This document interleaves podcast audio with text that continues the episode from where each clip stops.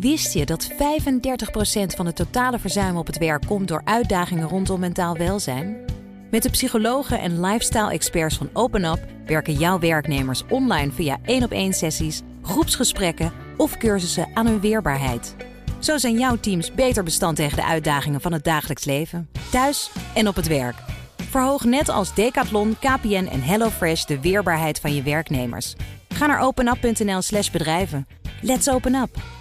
De column van Marianne Zwagerman. Het is 7 januari, de verjaardag van mijn vader. En sinds 2015 ook de dag dat ik stilsta bij Charlie Hebdo. Het is voor mij zo'n ik weet nog precies waar ik was moment. Beklemmende onvrijheid, angst, dreigementen die waarheid werden. Rusty, Hirsi Ali, Wilders, grote groepen beveiligers om hen heen. Kogelwerende vesten, gepanzerde auto's. Ineens werd glashelder dat het geen voorzichtige voorzorg, maar bittere noodzaak was. Twaalf mensen vermoord, neergemaaid met kalasnik ik dacht dat het een kantelpunt zou zijn.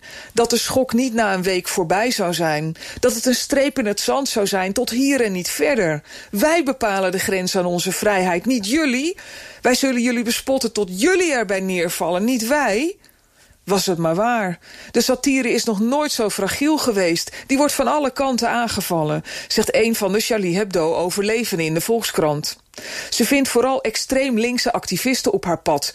Mensen die een lezing op een universiteit verstoren... door met nep bomgordels de zaal in te komen... omdat de sprekers er niet aanstaan.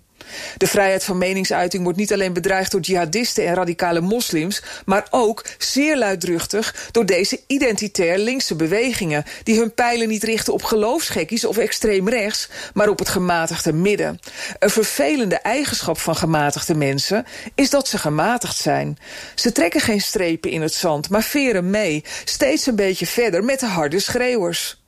Ze willen tegen beter weten ingeloven dat de andere kant misschien ook waar is. Ja, de Iraanse machthebbers willen nog altijd Salman Rushdie vermoorden... omdat hij een boek schreef dat ze niet aanstond. Maar ja, Donald Trump is ook best eng.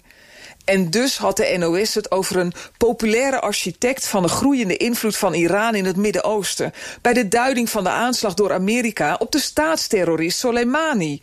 Invloed, dat is een mooi eufemisme voor terroristische overheersing van buurlanden. Er volgde zelfs een filmpje over de ontroostbare dochter van de gedode terroristenleider. Buitenhof noemde de Iraanse boeven vooraanstaande militaire leider. In De Wereld Draait Door zei Beatrice de Graaf dat Soleimani zelf geen terrorist was. Hij richtte alleen terroristische organisaties op en stuurde terroristen aan. Nou, dat valt allemaal best mee, nietwaar? Mijn verbijstering heeft al lang plaatsgemaakt voor verwondering. Als Charlie Hebdo geen kantelpunt was, wat dan wel? Columnist Marianne Zwagerman. Terugluisteren? Ga naar bnr.nl of de BNR-app. En daar vindt u ook alle podcasts. De mensen van Aquacel houden van zacht. En dat merk je aan alles. Dankzij hen hebben we nu echt zacht water en een kalkvrij huis. Voor hun klanten zijn ze zacht. Dat zijn ze trouwens ook voor elkaar.